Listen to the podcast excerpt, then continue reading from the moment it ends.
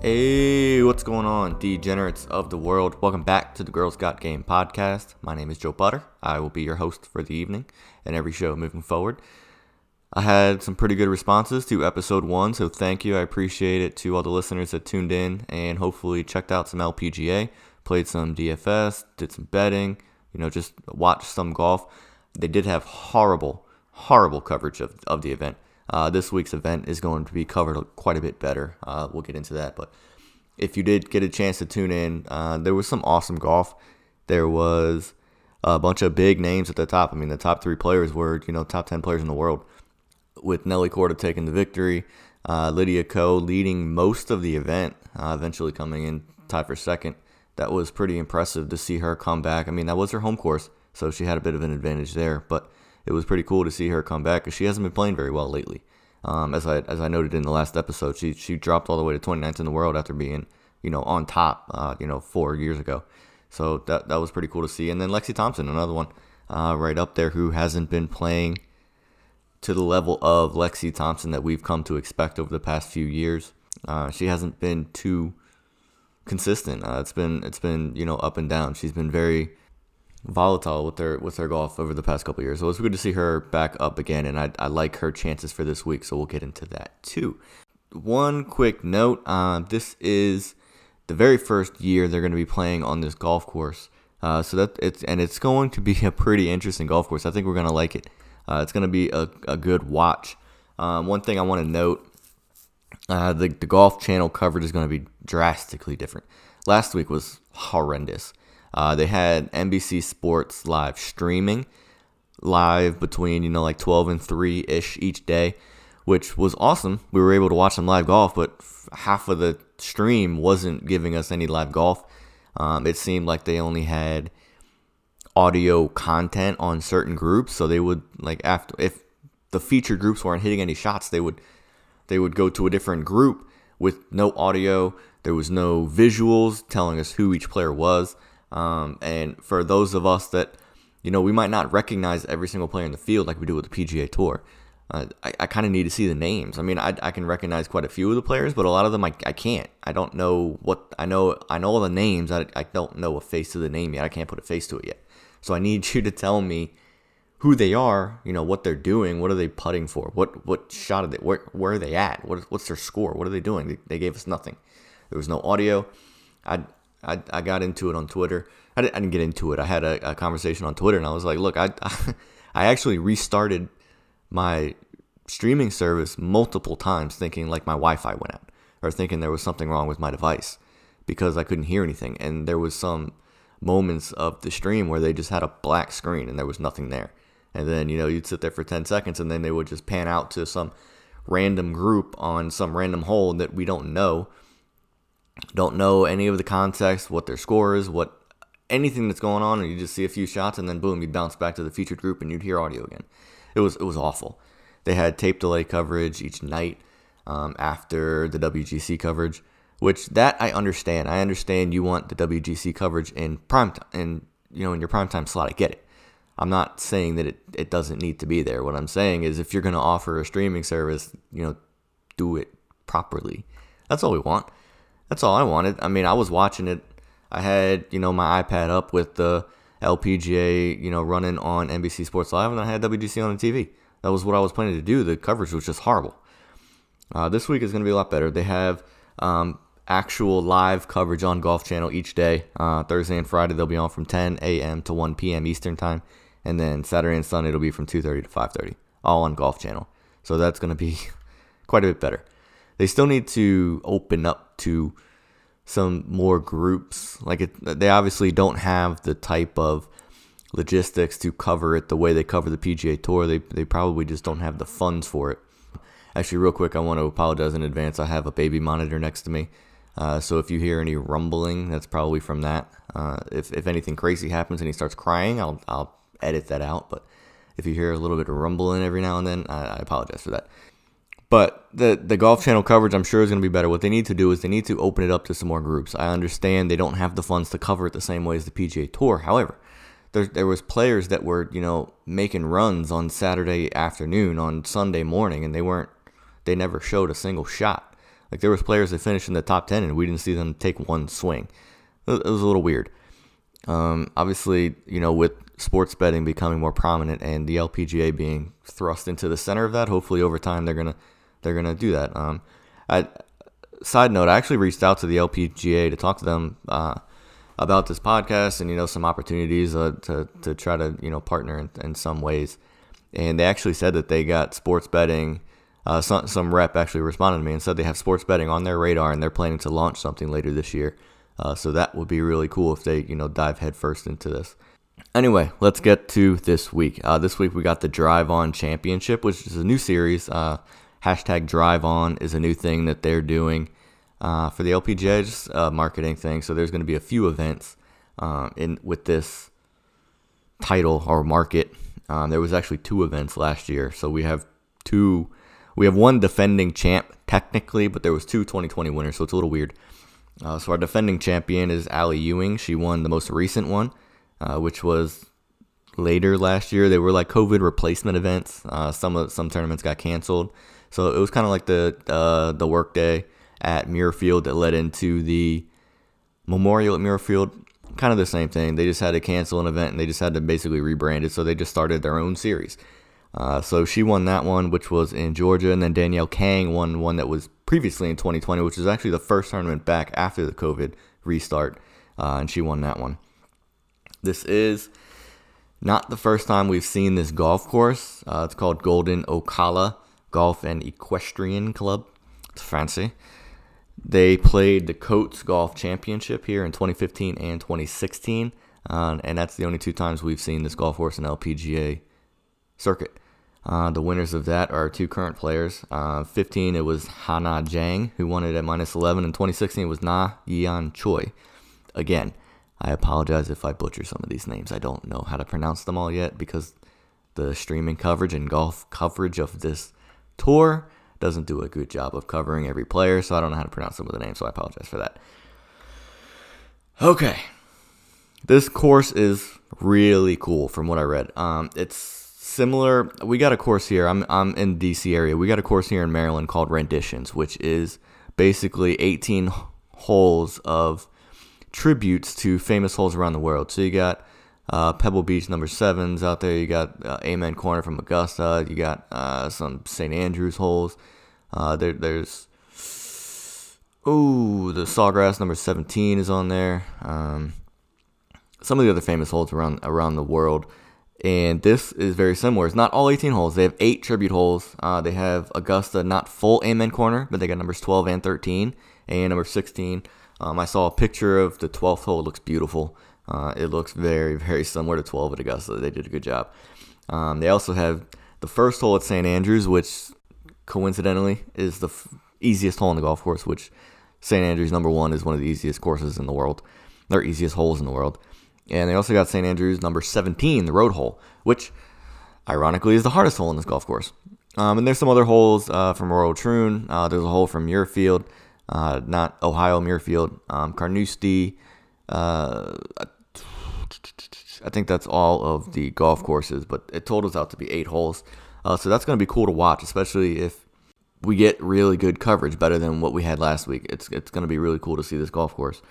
Uh, the the course record in tournament play, interestingly enough, is held by Lydia Ko, uh, who shot a 65 in the third round in 2015 when she finished runner up, um, along with Jessica Korda and Amy Yang. So we have some course history here from you know some big name players: Jessica Korda, Lydia Ko, Na Yeon Choi, Amy Yang finished runner up in 2015. She's playing this year. Uh, Danielle Kang won this golf tournament. She didn't win it at this golf course, but she won this golf tournament. Um, she's obviously a big player in the LPGA Tour. So uh, we got a good slate of um, information to go off of. Uh, so that's pretty cool. And like I said, this is going to be a fun course to watch. If if half of the holes on the golf course we can recognize from you know, watching the PGA Tour over the, the course of our lives. That's going to be pretty cool. It's going to help. Uh, another thing about this golf course, it is very long. Uh, what they have listed unofficially right now is 6,852 yards. That I did some research, and that would be the longest non-major golf course in LPGA history, and the second longest golf course in LPGA history overall The only course longer was a course in Colorado Springs, which was 7,000 yards. However, with elevation adjustments, actually played about 6,300. So if you think about it, if they actually play this at 6,852 yards, it would be the longest actual yardage golf course played in LPGA history. So that is big for us. We're going to be looking into girls that can hit it a good distance because you're going to need it. That's a long course for these for these women. The golf course played at 6,541 yards when they played this golf course for the Coates Championship, but that was four years ago. Uh, with technology changes, I know the PGA Tour obviously is trying to lengthen golf courses. We'll see what happens. My guess is they're probably going to scale it back a little bit in that range and maybe go back to like 6,700. I don't see them going all the way back to 65 just because four years of, of difference. They're to, you know, make it a little bit longer. The the scorecard that I found, the that absolute tips played out about 7,070 yards. So they can't stretch it out too much further, uh, but they can scale it down a little bit. Obviously, you can you can always make golf courses shorter. So I, I have a feeling they're going to scale it down to you know around that 6,700 yard mark, which is right where we were last week, which is still pretty long. Um, we saw you know the the players that were near the top of the leaderboard for the most part. I mean, obviously not all. We see it on the PGA Tour. Not always it's the long hitters at the top of long golf courses, but for the most part, if you hit it long, you have an advantage, and we saw that. I mean, Nelly Korda is one of the longest on tour. She won. Lexi Thompson is one of the longest on tour. She came in T2. Uh, Lydia Ko has gotten longer She's not one of the longest on tour, but this week she was averaging just under 260 driving distance, which is above tour average now. So she's gotten longer. She's made uh, she's made improvements in her swing, made changes in her swing to try to gain distance because in 2018 she was you know hovering at 240, which she obviously knew how to get it done. She's won 15 times, but it, has been a while. She needed to adjust to the times, and she's figuring it out, and it showed this week. She looked good. Up Sunday, she kind of halt, halted. She just stayed still. She couldn't get any momentum going until the back nine. She made a little run to uh, finish T second. I mean, she was, you know, hovering even for the day through 11, 12 holes, and then she rattled off three birdies in a row to kind of get back into it. But Nelly Korda just didn't let anybody get close. She was just so steady. But again, we're going to be looking at driving this. That's a it's a long golf course. So it's it's gonna it's gonna be a good one. I'm excited to watch it. I'm excited for actual live coverage on the television and not on NBC Sports that they really fucked up last week. So maybe they they heard us bitching on on Twitter and decided to make a change before you know people stopped watching. Like they they know that their audience uh, patience is probably limited because you know if you're new to this, if they fuck it up real bad from the get go, it's going to be hard to recover from. So they they realized how bad it was. They probably heard the chatter and they made a change. So kudos to them for doing that. Let's see if they pull it off. Uh, I'm I'm really hoping they do because this is going to be a fun golf course. And I I wrote on Twitter. Um, if you guys want, you can follow me. I'm at Joe Butter underscore. I think that one of the big things the LPGA has going for them is that they literally have everybody play every week for the most part. I mean, obviously, uh, some ladies are going to skip here and there, but it's not like the PGA Tour where guys are playing 15 of 40 events. Like, that's not going to happen. Like, they have big fields every single week. And I think that's going to be their big selling point. Like, look, we have the top players in the world literally come out here every single week. Lexi Thompson plays every single week. The Korda sisters play every single week for the most part. I mean, they, uh, like I said, they're going to skip one or two here and there. But for the most part, they're playing – more than 80% of the events on the schedule. You don't get that with the men unless you're Sungjae Im, who plays every week. And except the last couple weeks where we were legitimately worried about his health, that he missed two weeks in a row. We, we were confused as where he went. But that's that's kind of where we're going to be. If the Korda sisters miss two events in a row, it's going to be are they okay? Because like they're out there every every week, so uh, that's going to be their big selling point, and that's kind of why I got into it because I know that like you're gonna get attached to certain players, you're gonna get attached to betting, and you're gonna get to see those players every week. Uh, so that's that's pretty cool. So anyway, let's get right into the fun. DraftKings made some big changes this week. They did some pricing adjustments that were a little confusing. They made some adjustments that make some sense that I thought was shocking last week as to where some players were priced. Uh, so they they fixed a couple, and some were just downright baffling. Uh, some players they're still not knowing where they should be priced, and they they left them you know underpriced, which we can find those uh, diamonds in the rough, and and sooner or later DraftKings is going to catch up to this. One of the things that I thought was a big opportunity was to get into this with some research and some digging and some you know model creation to take advantage of one DraftKings that doesn't know how to price some of these players because they, they're not familiar with them. They don't. I mean, I'm sure they're not out watching them every week, or they weren't. Maybe they are now to to you know price these accordingly. But they're learning the players just like most of you are that are tuning into this podcast for that reason. I thought that this was a good opportunity to take advantage of that, and to the the players that are going to go in blind that are just you know betting degenerates, which I'm sure a couple of you are that taking advantage of this podcast to try to get some information before you go in and you know create some lineups. But a, a lot of players are just gonna go through, look at some numbers, maybe go on LPGA.com. I don't even know if they post power rankings like the PGA.com does. I don't even know. If they don't, then I don't really know where you're gonna get any sort of information from. They don't really have any information. You're gonna go down the world ranking and just this is the highest price, highest ranked player at this price. I'll take this one, something like that.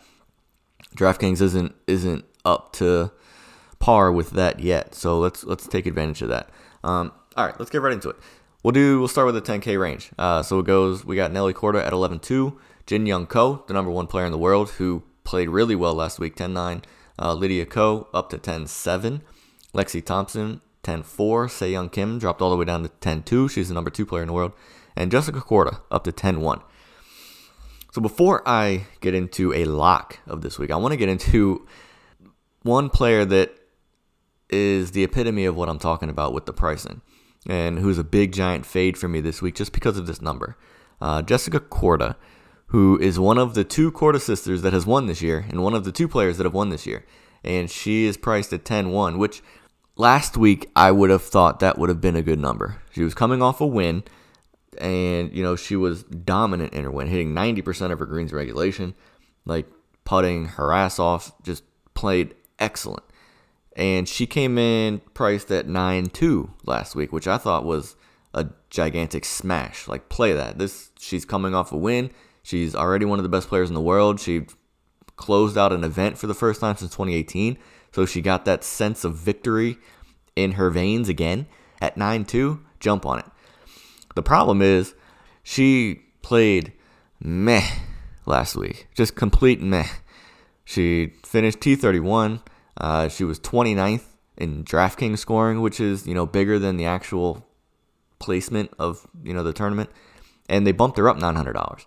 She's now one, two, three, four, five, six, sixth highest priced player in the field, and she finished in 30th place and 30th. 30 so her DraftKings scoring and her placement were relatively equal 31-29 and she got a $900 bump above you know Brooke Henderson who played better very weird very, very weird. That's kind of what I'm talking about. DraftKings, I'm, I'm, I'm thinking they're trying to play catch up, be like, oh, wait, she should have been a little bit higher last week, and it would have cost some people because I and I would have faded her last week. I played her at 9-2, and it didn't really work out because she didn't quite live up to that price. And if she was a 10-1, I would not have played her last week. I just wouldn't. She hasn't been steady enough. But now she's sitting at 10-1. She didn't really do anything to earn that raise. I'm fading. Not not touching it. Not not even close. Not interested at all. Uh, she's hitting it. She hits it a long way. She just hasn't really put it. She did it at the Tournament of Champions. That was a much much easier golf course. That golf course was set up for a pro am, so there was a bunch of celebrities out there. That course was set up much much easier than what this course appears to be bringing to the table. So I'm not interested in her number one, and with that big price jump after a very lackluster performance, I'm I'm just not interested. So I, I, wanted to start with that just because that that brought that was kind of my whole thing about this pricing thing. And there's players that went the other way. There's players that went down or didn't come up that should have come up that we'll get into that uh, their smash plays this week because of what they did last week. Anyway, let's get into my favorite play of the week.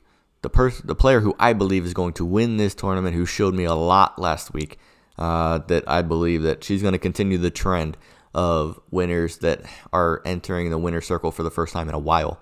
We had Jessica Korda, won for the first time since 2018. Nelly Korda won for the first time since 2019 and the first time in the U.S.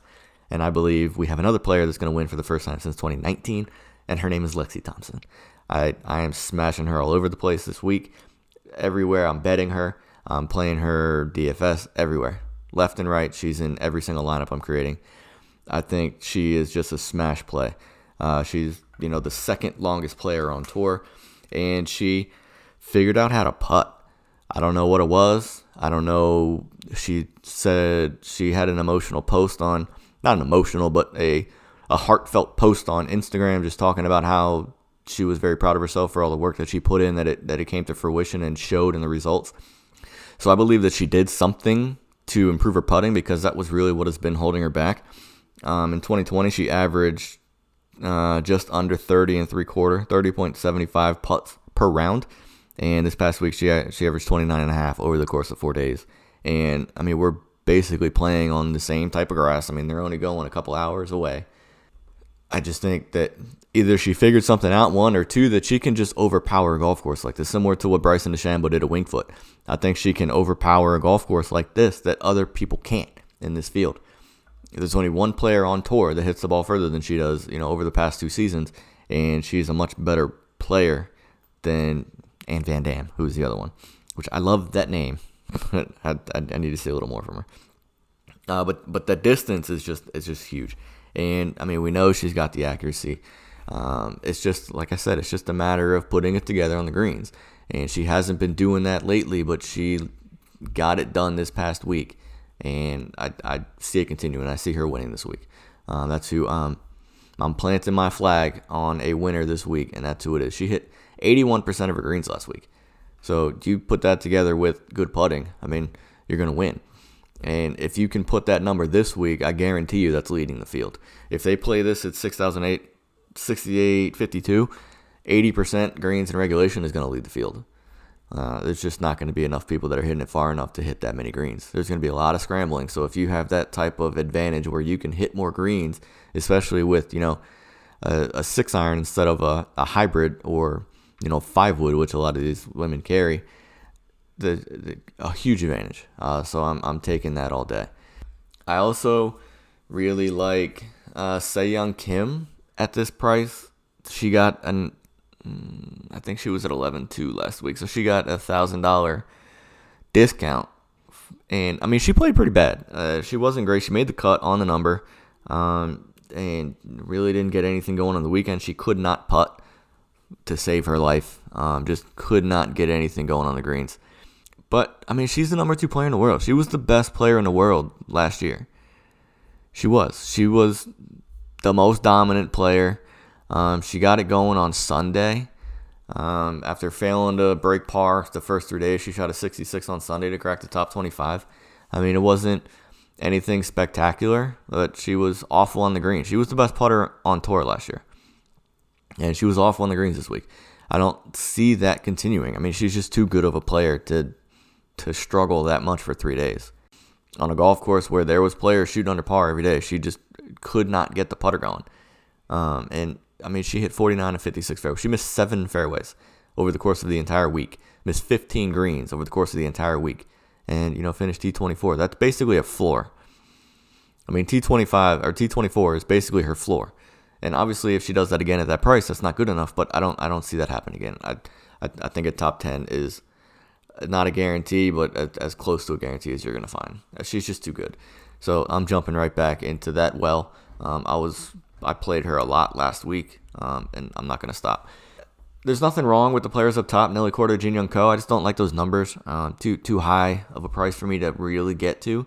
Um, when I'd like, you know, I like the 9Ks. I hate the 8K range this week. I hate it. Uh, so I'm I'm gonna try to smash some 9K plays. Try to get two or three in and then jump down to the sevens because there's a lot of plays in the sevens that I really really like. So that's kind of what I'm I'm looking at this week. It's to be hard for me to get up to 11 too, and then you know jump down to seven, and then generally speaking, you're to be left with you know a mid eight player, and there's just nothing really there that I I really want.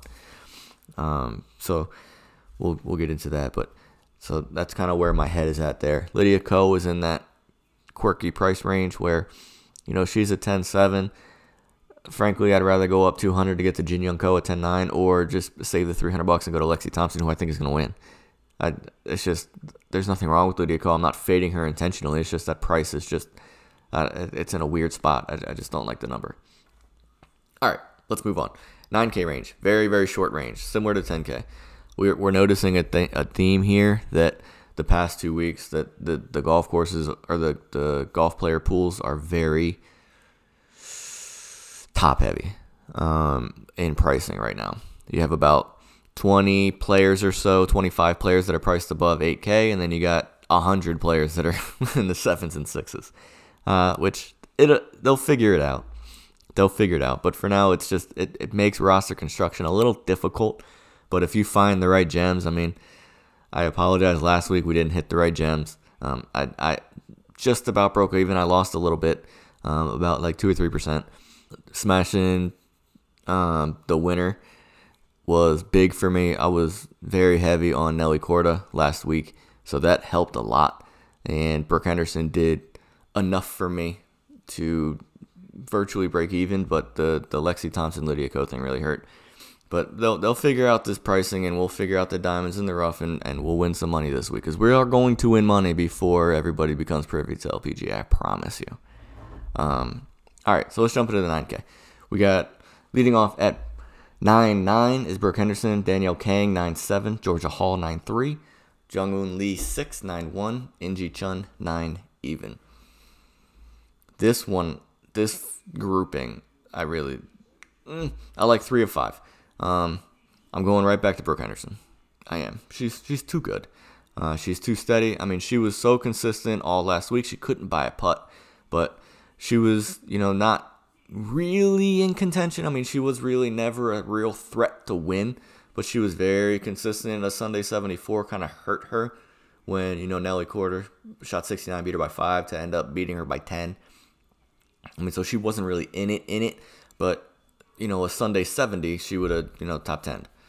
And it just didn't, she, she couldn't buy a putt. One big note I have on my sheet is in 2020, she posted a 60% top 10 rate. So if my math is correct and she top 10s more than one of every two event, she's going to top 10 this week. It's just, that's the way it is. You top 10 is 60%, 60% of your events, you're going to top 10 one of every two. So, I, I, and I think she's too, she's too steady. She is so consistent. Um, every week is top 20. She never really has a really bad week. She just doesn't. She's so consistent. Um, and I'm, I'm just going right back to it. I'm pairing her up with Lexi Thompson. I think that's a great place to start. Another play I love this week because I really think I'm, I'm in. Let me preface this. I'm in the process of creating an ownership projection. Um, I I couldn't find any ownership numbers going back to you know the end of last year, so I basically have to start now and develop my own moving forward. So it'll probably be a few events before I have a real good idea of what ownership's project ownership numbers are going to look like. However, I believe that Danielle Kang's ownership this week is going to be down because of how bad she played last week. She missed the cut. She was over. She was the highest priced player in the field to miss the cut. She was priced over 10k. She got a discount. She's down to 9.7. She is one of the previous champs at this tournament. However, obviously on a different course, so can't really use that. I mean, if you're looking at you know cross course defending champions. I mean, Patrick Reed won the same event on, on multiple courses. Tiger's obviously done it everywhere. It happens. I mean, it's it's kind of a thing. You fall in love with an area, like they're playing in a similar area, so the golf courses are very very similar. It's just a little bit different holes. But I mean, she is one of the 2020 champions. She's one of the best players in the world. She dropped to number five. Nelly Korda passed her last week with, with her win, and she's dropped down to number five. She's she dropped all the way down to number five player in the world. But I believe a lot of people were on her last week because of how well she played at the Tournament of Champions, and that miscut is going to sting. One of the biggest mistakes you can make in DFS is letting a week, especially in golf DFS, letting one week, you know, a poor performance really hurt and you just refuse to go back to a player even though you know they're one of the best players in the world and you know they're going to bounce back chances are they're not going to miss two cuts in a row i mean if rory mcilroy misses a cut chances are he's not going to miss the next one and a lot of people use that negatively and get emotional with it and just refuse to play them the next week or just moving forward. And, and that's a big mistake in DFS. Uh, she missed the cut last week. She just she did not look good. She just played bad from start to finish. You know, for her standards. And she got the discount down to nine seven. I'm I'm all over it. I think that's a great number. I think she's really good for this golf course. She's very very consistent. Uh, she's just a tick above average in length, so she's not you know one of the longest players out there, but she's you know among the best in the world in driving accuracy, greens and regulation, and putting. So you put all that together. I mean, she might be hitting you know a four iron in where Lexi Thompson's hitting a six iron, but she's proven to be accurate from all over the course with all of her clubs, and she get the ball in the hole. That's a big deal. Get the ball in the hole, you score well. That's kind of the name of the game, right? I, I think that's a great play. Um, I'm like I said, I'm jumping all over it. I think that's going to give you a little bit of an ownership leverage. I think pairing her with Lexi, um, Brooke Henderson was the highest owned. She was about 40% owned in the eight dollar, uh, basically the major tournament that that DraftKings had last week. She was about 40% owned. So like people are on Brooke Henderson because she's she's one of the most recognizable names out there. You know, with Lexi Thompson, with Lydia Ko, with the Korda sisters. Now, I mean, she's one of the most recognizable names. People are going to play her. I think jumping off of that to Danielle Kang, save the 200 bucks and give give yourself an ownership leverage. In Gee Chun is interesting. Uh, she got a huge price bump. I'm a little mad at myself for not jumping on the 7-4 price tag last week. It jumped out as being too low, especially after her performance at the Tournament of Champions. That was just her first really good performance in a little while, so I wasn't sure what to make of it. But she's obviously back to playing well again. 9,000 is quite a bit. Um, there's a player right below her that I like a lot that we'll get into when we get into the 8K range because she's technically 8 9. So we'll talk about her in a minute. But the other two, I'm, I'm not really, I'm not playing. Georgia Hall, I'm not into at 9 3. Um, I don't know. That's just, she's not consistent enough for that price that there's just too many good players in this range where you really have to get it right and you really have to. The LPGA, what you're going to see is the main players, the big names, generally finish in the top 15. That's just kind of the way it is. And she's not really one of those huge names where her game is a little bit more volatile than, you know, some of these other players. At that price, I'm just a little hesitant to to jump on it. It's I don't know, she's a little bit above tour average in driving distance. She gained four strokes in distance last year. She's she gave back three strokes in accuracy, tour average in greens regulation, a little bit above average in putting. She's just very I don't know, tour averagey in too many stats for me to want to want to take on that 9 9300 price tag. And Jeongeun Lee 6 is, is another fade of the week for me. Just, that's just priced too high. She's priced the exact same. And I mean, she shot 5 over last week. She made the cut, but it just she didn't do anything really well. So it's just that's a that price like that's a big giant fade. To to not lose any price tag, to not go down at all after that performance, and really, I mean, I'm surprised she's priced. I was I talked about this last week. I'm surprised she's priced that high with her 2020 performance. She was really good in 2019. She was really okay in 2020, and she's starting off 2021 really okay. Just not into it. What did she do at the? Oh, she didn't play the Tournament of Champions. Where'd she finished last week? She was yeah, T fifty seven. It's just I don't I don't know. There's just nothing there that I've seen that that warrants that price tag, so I'm out. All right, let's get into the AKs. Starting off, we got Nasa Hataoka at eight 8'9, Charley Hull 8'8, Ally Ewing 8'7, Stacy Lewis 8'6, Anna Nordqvist 8'5, Jenny Shin 8'4, Sophia Popov 8'3, Carlota Ciganda 8'2, Austin Ernst 8'1, and Marina Alex 8,000 even. I teased it a little bit a minute ago. Um, I really like Nasa Hataoka this week. A lot. Um, she's probably my favorite play under 9K on the whole board. Um, really bold of me to say for somebody that's priced at 8900 she's obviously good they obviously know she's good but i don't know they realize how good that she is she is very very good she didn't play very well last week which helps she finished two over last week which really helps us however last week she hit 75% of her fairway she hit 64% of her greens She averaged 30 putts around. It was just she when she missed the green, she did not get up and down. That was the problem. Her scrambling was really bad. However, she's generally among the leaders on tour in all of the in driving distance, in greens regulation, in putting, and she's tour average in driving accuracy. That's kind of what we need this week. She is, and she's really good putting. She gained. She was one of the best scoring scorers on tour last year. She gained two strokes on average scoring overall in 2020. She's very good player, and that eight nine price tag is too low. It's still too low. She should be. Her and Georgia Hall should probably flip. She should probably be sitting around nine three nine four, and she's still under nine. Play it everywhere. I'm telling you, she's gonna top five. She just is. She's too good. Another one that I like again is Carlota Ciganda. I'm going back to it. Uh, she burned me a little bit last week. She made the cut, but she finished near the bottom. Um, but the numbers are still there.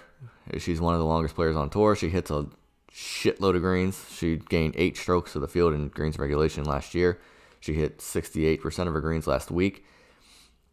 Accuracy is not that great, but she hit 70% of her fairways this week, which is quite a bit above her average last year. So maybe she figured something a little bit out. Uh, from what I saw about this golf course, it's not real tight. There's only five holes that have any sort of water on them, and uh, I think only two holes that have water that affect you on a tee shot, which is where her issues are. Hitting the greens is not her problem. Hitting the fairways is her problem.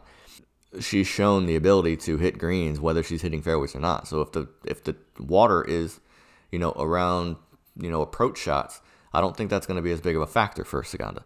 Um, and I think what she did last week, and you know, I was hammering that play last week, telling everybody to play Ciganda, play Ciganda. I placed a bet on her.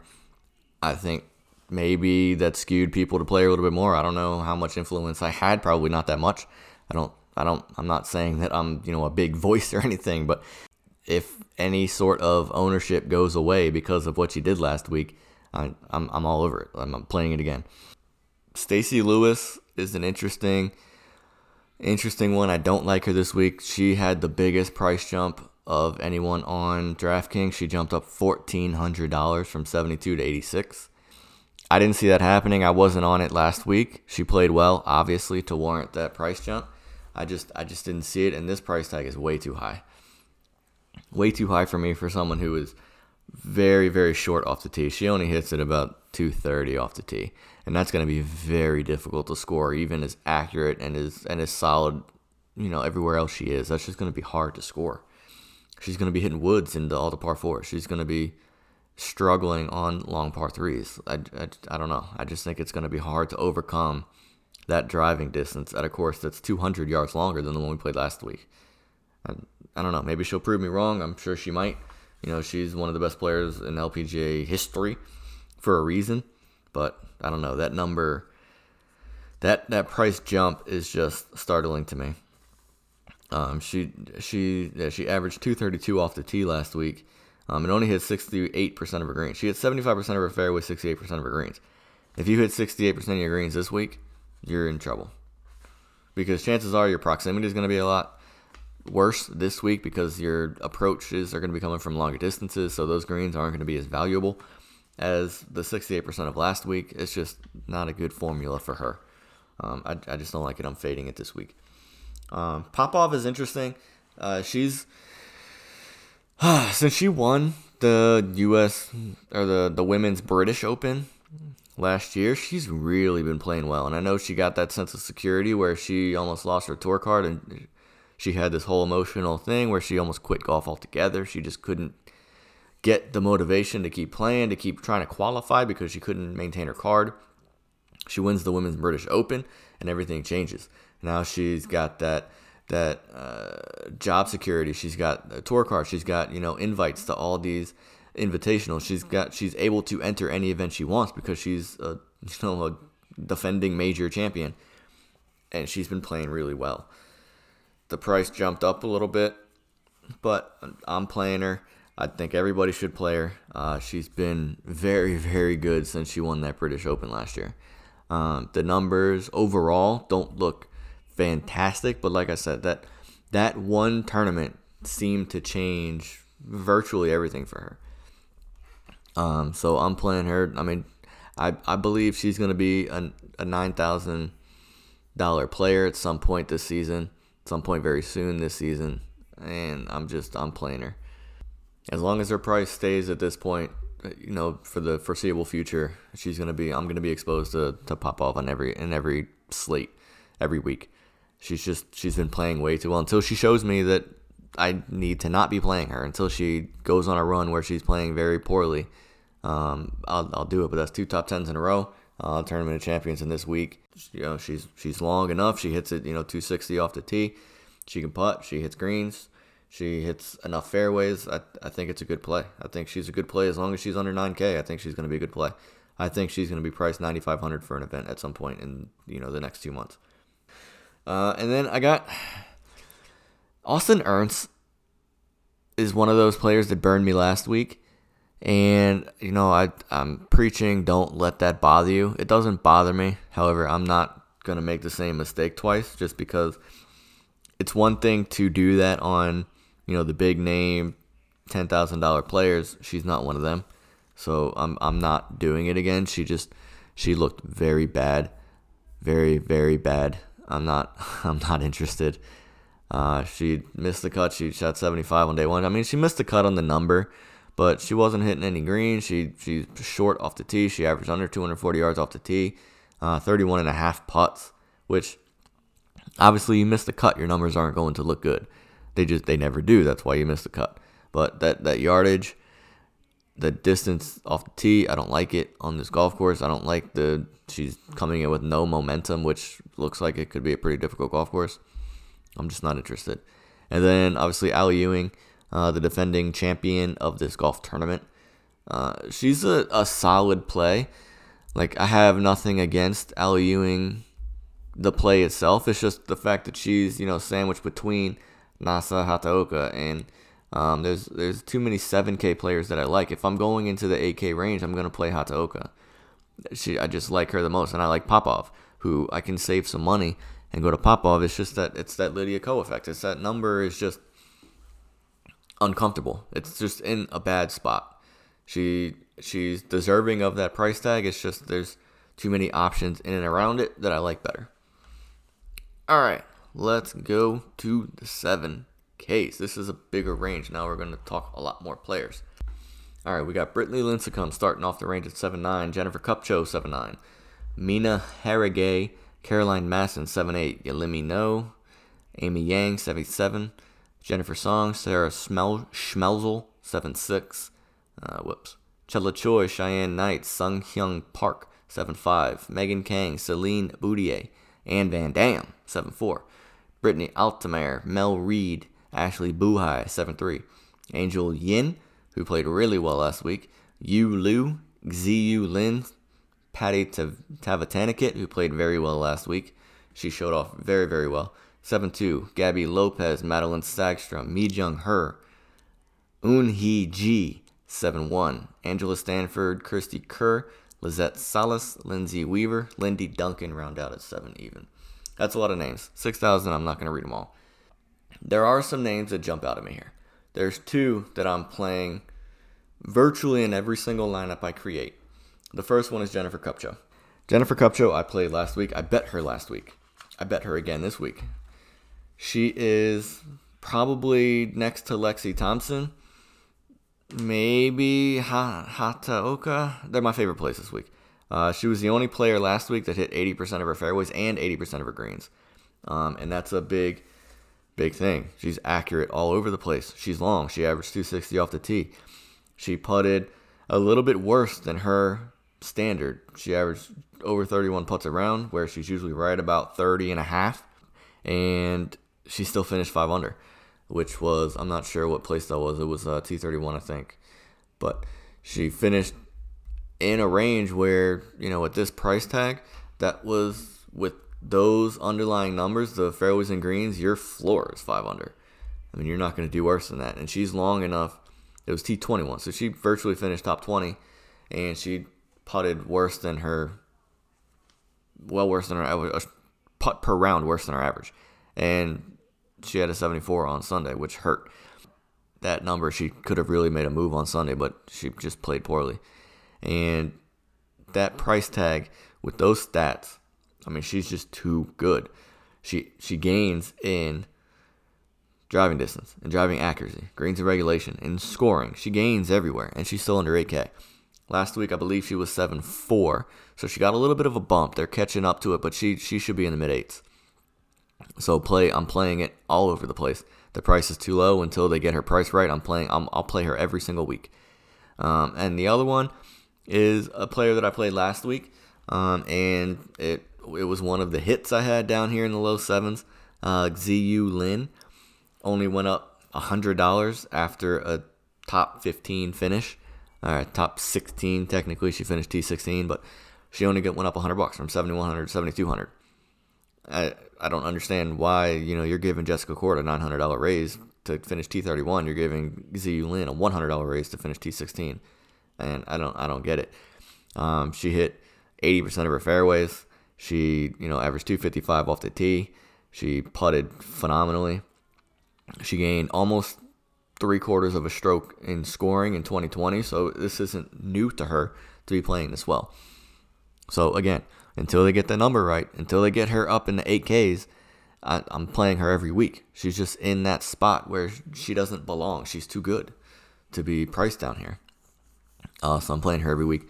Um, another one I really like here is Megan Kang at 7-4. Big drop. Um, she was priced at 8K last week. Uh, it's just another one. She's too good. It, it, I just don't see her having two poor performances in a row. I mean, she and she wasn't even horrible last year. I mean, she finished in the top 50. Like it wasn't like she, you know, played great, but she played well enough, and that was with a 76 on Sunday. I mean, she was playing very well.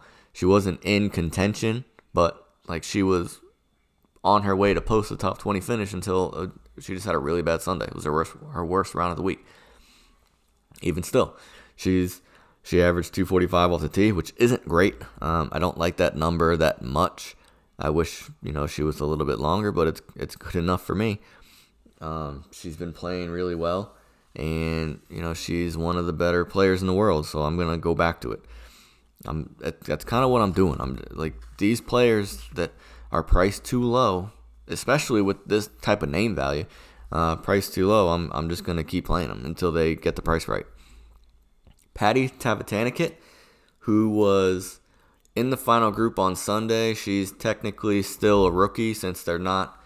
Uh, if you're a rookie in 2020, they didn't give out any awards, so they're extending those rookies into 2021. So she's still technically in the running for Rookie of the Year. She should win it. And she looked really good last week, going up basically head to head with Nelly Korda on Sunday. And, you know, she came out pretty well. Her Sunday wasn't what she wanted. She shot 74, but I mean, she still, you know, posted a, a top five finish, and she's long. She averaged 270 off the tee, uh, and she's very good. Uh, very young, very, just very good. Top to bottom, every part of her game. She hit 70% of both fairways and greens, 28 and a half putts. Um, she's she's just good. She's steady. Um, I'm I'm playing it again. The price is too low. Again, she only went up. Uh, let me see. She went up. Uh, where do I have these prices? You would think that they would get some of these players that finished in the top five. She went up 500 bucks from 6,772. So that's not bad. She got a little bit of a raise. Um, I still think it should be a little bit higher, but at 72, like what I was saying before, I love this 7K range, which is why I'm trying to get, you know, a Lexi Thompson and a Brooke Henderson or a Danielle Kang in a lineup and then jump in, just skipping the 8K range and coming right down here. If I can find a way to fit Hataoka in there at 8 9 and, you know, getting two of these 7Ks, and there's a couple in the sixes that I like. I don't love really anybody in the sixes. I'm trying to get it to the to where, you know, Xiyu Lin at 72 is my lowest priced player. Uh, but if I have to dive into the sixes, I can. But if I can get two or three of these two or three up top, I'm feeling very, very good about myself.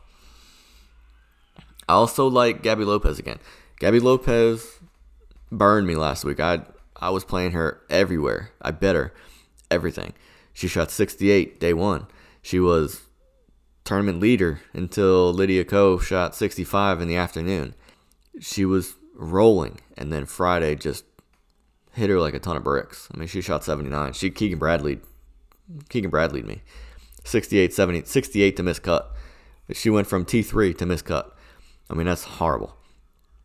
The problem is I don't see her doing it again. It's the same that same thing. I don't see her doing it again. She's too good. She's too good. She's a winner last year. She played very well at the tournament champions this year. Um, and she played so well on Thursday. She had it rolling. Just Friday, just I don't know. She couldn't figure it out. She had a double, a triple, a, a, flurry of bogeys. Just could not figure it out. Couldn't get the ship righted after an early start. She started off six over after four. And I mean, she only went one over for the last 14, but she just couldn't get any momentum going after that start. She was flirting with the cut line the whole. She missed the cut on the number, so it wasn't like she, you know, was one of the worst players in the field. She just could not get any sort of momentum going on the back nine on Friday to, to you know, get that birdie that she needed. One birdie, could do it. Um, so I think she was highly owned last week, and I'm going back to it. I think that um, she's just too good for that price tag. She went down. I don't think she deserved to get a price drop after that performance. It wasn't a horrible performance. I mean, she scored the same amount of points as you know Annika. Annika played four rounds. They scored the same amount of points. Like she wasn't horrible. She was 19% owned last year. She, last week she was ninth in the field in ownership. In the eight, um, when I talk about ownership, I'm talking about the eight dollar contest, which was basically their only tournament on DraftKings. She was 90% owned. People are going to be hurt from that performance. They're going to use that against her, and that ownership, I believe, is going to be down closer to you know 10. I'm all over it. Um, some of the players I don't like in this range, I don't like Celine Boutier. Um, she missed the cut last week. She's at 7,400. Took a little bit of a price drop. Um, she was not not just not good. I mean, she she averaged only 230 off the tee. That's a Stacy Lewis thing. It's just too short for this golf course coming up. Um, and she only hit 58% of her greens. Um, obviously, you miss a cut, you're not playing well, but it's just some of these numbers just don't they stand out to me to not be good. Uh, Brittany Altomare, um, she performed pretty well last week, finished at minus one. Uh, the the problem is, I just I don't know. That was a minus one that I think was above what she was above her performance. I don't think she played particularly that well. Um, she just managed to get it done. She putted really well. Um, and she had one 68 in there that was mixed in with three three other rounds that failed to break even. Failed to break even. It was just she had one really good day that helped her, and then she was mediocre the other three days and managed to you know finish T42. Uh, but she's short. She gave back nine strokes to the field in 2020 in driving distance. She averaged 233 off the tee last week. That's just not going to get it done this week. It's not long enough with with the other numbers that aren't good. That's not going to get it done. If you if anybody's going to hit it 230 and perform at this golf course, it's going to be Stacy Lewis just because she's so good everywhere else. It's just that price tag is too high for me. If Stacy Lewis was the same as last week and she was 72, I'd be I'd be running to to put her in every lineup.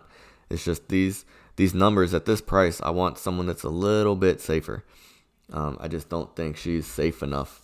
Not that anybody in the 7Ks is really safe. I mean, some of these players are. I think some of these players shouldn't be down here, but Anyway, um, one uh, I, I, skipped one other player. I like Lindy Duncan this week, who's at 7K even. Um, she was very very solid last week. Finished at two under. Um, hit 78% of her fairways and 78% of her greens. Uh, averaged 255 off the tee, so she's long enough um, and performed very very well last week. So I like her a lot. All right, let's get into the 6Ks. I'm not going to read them off. There's probably 50 players in this range. Um, I'll just give you two that I like, two that I don't like because frankly, I don't like much here. Alena Sharp, I played last week. She's not on either of my likes or don't likes, but I'll just point it out. Alena Sharp, I played last week. She shot even on day one. She was at 6,800 last week as well. She's at 68 again, and she shot even on day one, which I thought was going to be very good. You know, get through the cut. And for a $6,800 player, if you get through the cut, the rest is gravy. I don't really care what you do. You can come in DFL. You, you make the cut for me. I'm happy. And then she shot 79 on Friday and missed the cut by quite a few. Um, but I don't hate it again this week. She she looked good on Thursday. She looked good the back nine on Friday. She got off to a really bad start on Friday morning. Tried to get it together. Um, I think she went. I think she shot seven over, six over on the front, and then one over on the back. Just couldn't get any momentum going. she needed you know a slew of birdies on the back nine. She she just couldn't do anything. But I, I don't hate that one. Anyway, two that I really like. I like Katherine Kirk this week. Uh, she missed the cut last week. She's at 6,800. But some of the numbers, I'm, I, I don't. They didn't show a single shot, so I don't really know what went wrong other than just looking at numbers. She averaged 245 on the tee, which is, isn't fantastic, but 71% fairways and 64% greens, 30 and a half putts around. That's not bad. So I'm not exactly sure what happened. I mean, you can look at her scorecard and, and see that she had some doubles in there. I don't I don't know what caused them because I can't really see it. Uh, but she she gained almost a stroke to the field in scoring last year, so she's a good player. And you know she's at sixty. What did I say? Sixty eight hundred. And I don't know. I don't I don't think she should be that low based on the 2020 numbers that I'm seeing. Uh, she she obviously missed the cut last week, and that's gonna affect her in getting you know a price bump. But she's very solid. She top 10 in 27% of her events last year. She's a $1,600 player who top tens in one of every four events she played. So sign me up. I'm playing her all over the place. She has three tour wins. She she's a, a legitimate player at 1600. Play it everywhere. I don't I don't see her missing two cuts in a row. Uh, based on the numbers I'm seeing, based on the history of of the model that I created going back two years, I don't I don't see her being bad enough to continuously miss cuts. I just don't. Um, and then Lauren Stephenson um, at 6,500. I'm very, very intrigued with this this week. She played really well last week. So I thought that she was going to get a price bump, which she really didn't. Um, she went from, let me go see. She went from 6,400 to 6,500. She got a $100 bump, and she finished at 2 under. So she top 30'd and didn't really get anything out of it, which I'm very shocked. Um, she's been very good. Where am I at? Sorry. All right. She 245 off the tee. She hit 70% of her fairways, 82% of her greens. So she's a steady, steady player. And she's very similar to Jeongeun Lee 6, who had a very, very good 2019 and a very poor 2020. The problem is Jeongeun Lee 6 is priced at 9100 and Lauren Stephenson is at 65. That's the difference. Lee 6 is in that same group where, you know, she's she's not warranting that price because of her trend over the past year and a half. Lauren Stephenson is getting the correct price because of that trend. The problem is she's still a good player at the root of it all. So I'm playing it. Two players I don't like: uh, Marissa Steen, who finished very very well last week, minus eight. Um, she she top five or top ten. The problem is I just I just don't see her repeating it. She's she's really short off the tee, and she putted a stroke and a half above her you know, putting average. She gained a stroke and a half to the field or to her average. So I just, I don't know. I, I find it hard for her to repeat that. And she hit 80% of her fairways, uh, which is well above her, her 2020 average or 2019 average. She didn't have any stats for 2020. I don't know if she didn't play because of code. I don't know why she didn't play, but she didn't have any registered stats for last year. I don't know. That's just 6,800. You know, someone that's coming off a top 10. I, I wouldn't be mad at you for doing it. I can understand why you would do it. I, I just don't know if it's repeatable. And Pernilla Lindberg, who was one of the highest owned players last week in you know the 6Ks. I think she was second highest owned in the 6K range. She was six percent owned, and you know she she made the cut. She wasn't horrible. She finished three over, uh, but I don't know. Some of these numbers don't seem repeatable. She hit 75% of both fairways and greens, which is well above her average. Uh, she's under 250 off the tee. She, which was actually higher than what she was last year. Last year she gave five strokes back to the field in driving distance, and you know she putted basically right at her average. I don't know if she makes the cut at you know 6600 that's that's a plus but I, I don't know some of these numbers just don't seem repeatable for for for her from what i've seen from her numbers wise that's all i got for you this week from the dfs standpoint let me just quickly read off i made four bets um, again, we still don't see any tournament matchups. I don't see any you know first round leader type bets. So basically, all I'm doing is making outright bets. That's all they're giving me.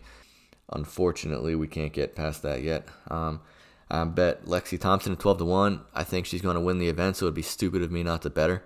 It's not short enough for me to avoid. It's not, you know, a Dustin Johnson 4 to 1 type deal. So 12 to 1, I took that bet. Uh, Danielle Kang at 16 to 1. I like her a lot this week. Uh, I talked, you know, in length about her. Jennifer Kupcho, I mentioned that I bet her again. I did last week. I, I got her at 70 to 1 again. and then Megan Kang at 90 to 1. So I got two favorites and two long shots, which kind of good way to go.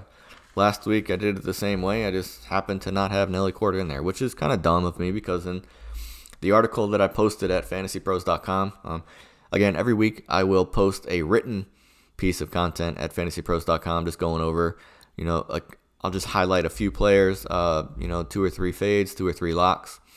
And then if you want like serious reasoning, check out this show.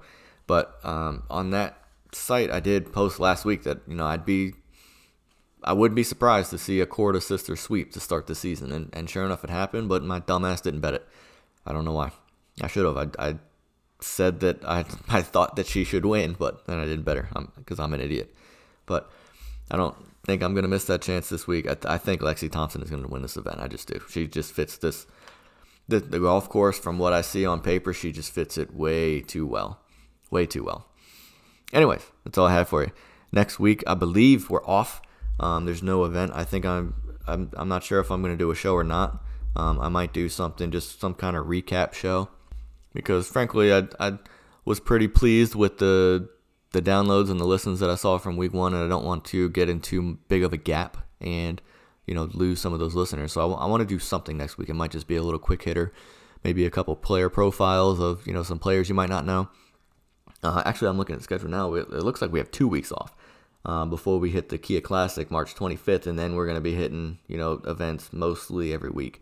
Um, I, I did mention last week the LPGA is a little bit different than the PGA. They don't play every week. There are some gaps in there. But for the most part, they play at least three events every month. Um, and, and like I said, I'll have a show for every event at least.